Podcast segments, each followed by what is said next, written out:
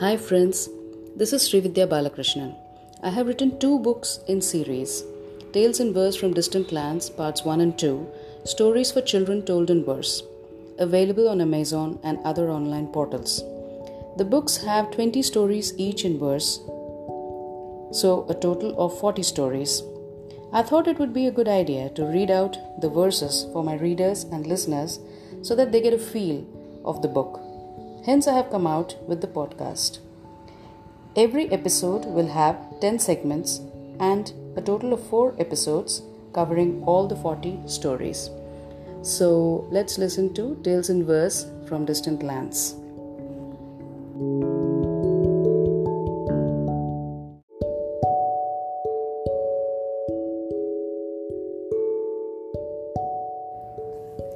The Singer and the Dolphin, a Greek legend.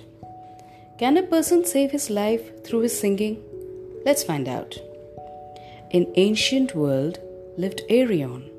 Of the most famous singers, he was one. In Sicily, in a festival once, as prize, golden cups and jewels he won. To take all these to Corinth, his home, he hired a ship and was homeward bound. But the sailors were jealous of his prizes galore, so they attacked the singer to throw him overboard. Arion requested for one last song which he wanted to sing before he was gone. The sailors granted his last wish. To listen to his song was pure bliss. So enchanted were the sailors by his song, they were hardly aware of what was going on. His first few notes, so melodious were they, a dolphin was attracted as it swam along the way. It came to the side of Arion's ship and swam along, listening to his music. He jumped overboard onto its back and was thus saved from the sailors' attack. He was carried back across the sea, home to Corinth, as fast as could be. When the ship reached Corinth, the sailors lied that in a storm in the sea, the singer had died. Much to their amazement, Arion showed up with a band of soldiers, and their game was up. There was erected by the people then a statue in memory of this event. A young man on the back of a dolphin, the statue is still there in the port of Corinth.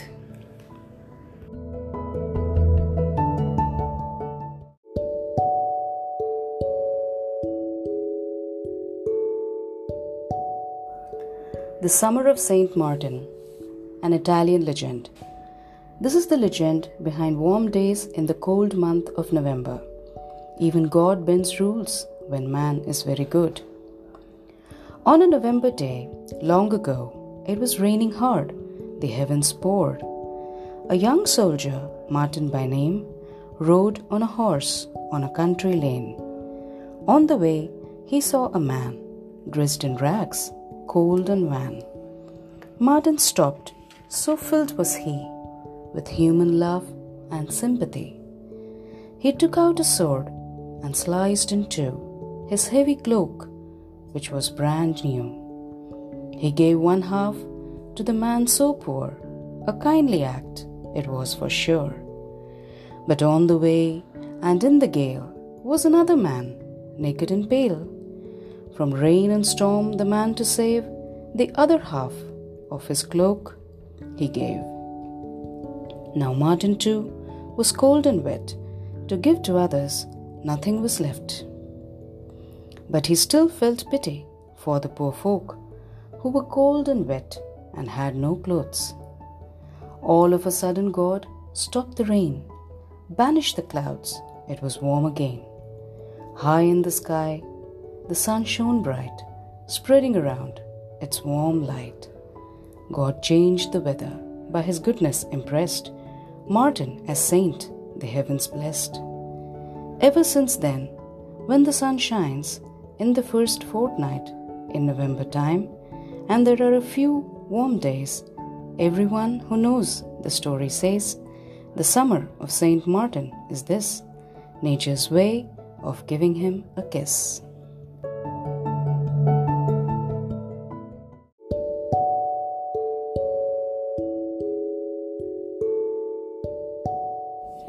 Metabo and Camille, a Roman legend.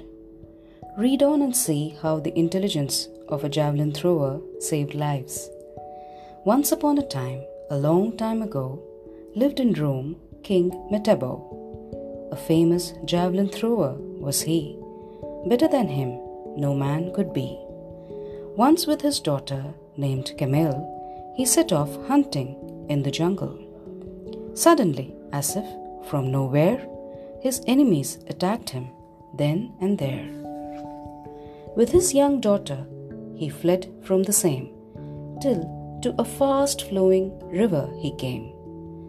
Across the river, he was unable to swim, with his daughter on his back, clinging to him. It seemed he was lost, until he thought of an intelligent and bold way out. His daughter to his javelin he tied, and with all his strength threw it to the river's other side. Then he dived into the river and swam across to the place where Camille was. His enemies were so amazed they gave up the chase and left the place.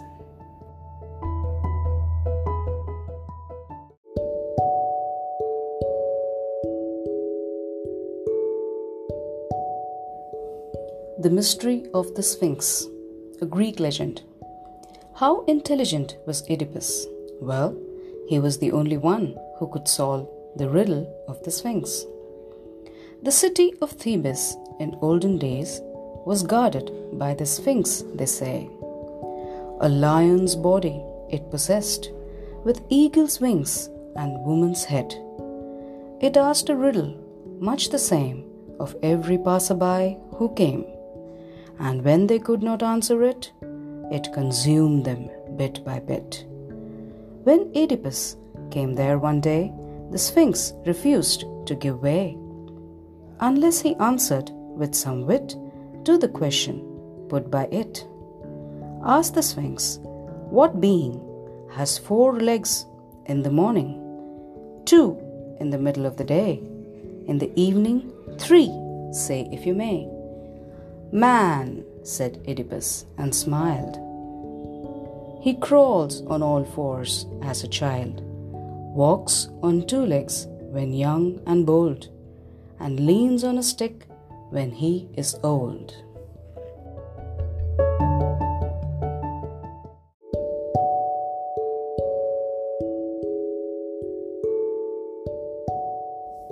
The Two Bears in the Sky by the Grimm Brothers have you heard of the two constellations, the Big Dipper and the Little Dipper, or the Great Bear and the Little Bear? This is the story that connects two real bears with the two constellations. Hans, the young giant, was helpful and kind, and a stronger person than him was hard to find.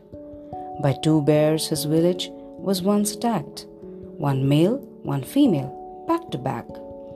Scattered the townsfolk in great fear to whom in this world is life not dear? The mayor and the people of the town rushed to find Hans before sundown. Help us, Hans, the townsfolk said, for the two bears are dancing on our heads. To find the bears, Hans was game. He found them scaring a poor old dame. Leapt Hans on the lodger without a sound, seized it by the arm, and swung it around. Round and round, and ever so high, he flung the bear into the sky. Then he did the same to its mate, but the female was smaller with a different fate. She flew higher in the sky than the male, who watched her go by. So goes the tale. Come over here, he called out loud. I can't, she replied. I don't know how.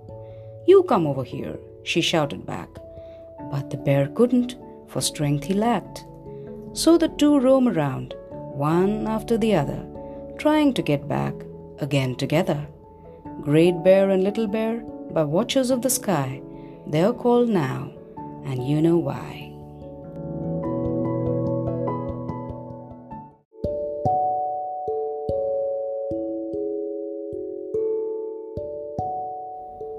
The Flowers from the Moon Alpine Legend how did alpine flowers come to the earth? Read on and find out. High up in the mountains lived a prince. A gentler, nicer person has never lived since. To the moon once he wished to go because he loved its gentle glow. His dream came true one beautiful night, so he found out the source of the cool moonlight, which came from the Moon King's beautiful daughter with a lovely face and a tinkling laughter. The two found a place in each other's hearts, but the Moon King said sadly, You both have to part. To different worlds do you belong. To bear the separation, you must be strong. As a sign of her love, the Moon King's daughter gave to the prince one of Moon's flowers, which was smooth and lovely, covered the moon like snow. So the first alpine flower was brought to earth, you know?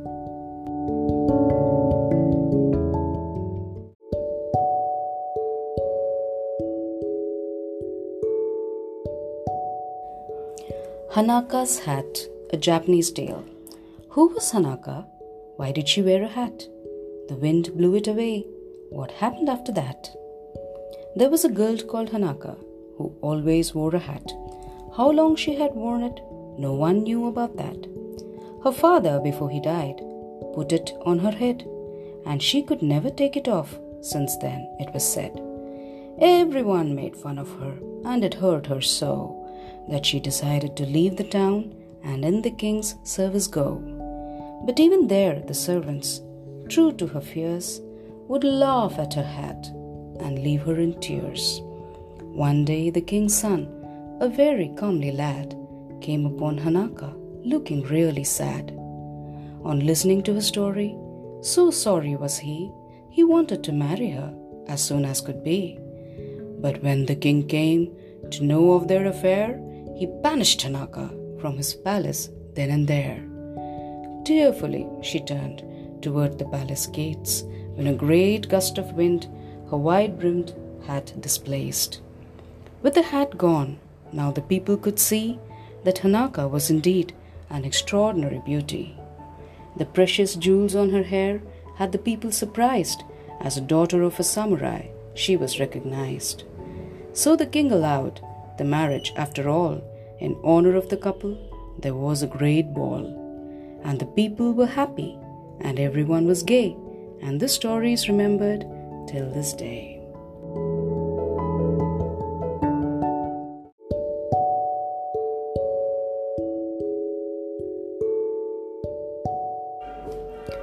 How deserts were formed. Arabian tale. First, God made earth full of gardens. Then, what happened? How did the deserts arise? On the day of creation, in the beginning of time, the Lord made the world. The earth was at its prime. The Lord made it with His varied powers. It was one huge garden of flowers. Then He called man and this warning gave the beauty of this world depends on how you behave. Every time you do a wrong thing, my man, on the earth will fall a grain of sand. No attention was paid to this warning by man, for what harm could be done by a few grains of sand? He continued to do all kinds of wicked things, forgetting that every act its own reaction brings. Then, little by little, the few grains of sand grew into seas and rivers and invaded the land. The great wide deserts were formed thus. What man gets is according to what he does.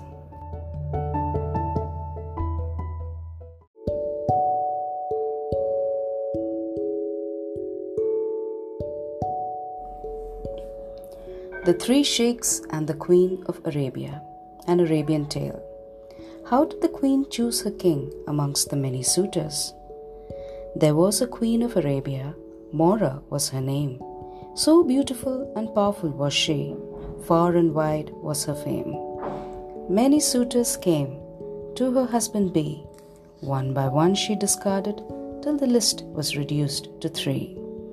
All the three suitors were rich and young and fair. Among them, her partner she had to choose with care. One night she disguised herself and went into their tents, and something to eat for dinner she asked of each of them. The first, a real miser, gave her leftover food. The second, tasteless camel's tail, which was hardly good. The third sheikh was courteous. Hakim was his name. He gave her tender meat to eat, and himself shared the same. Her rich suitors the next day, the queen called to the court and offered them the same meals they had given the night before. Hakim got fresh and tasty food, but he refused to eat till he could share with the others the rich and succulent meat. Queen Mora told her suitors, The most generous of you three is Sheikh Hakim, and so he will my husband be.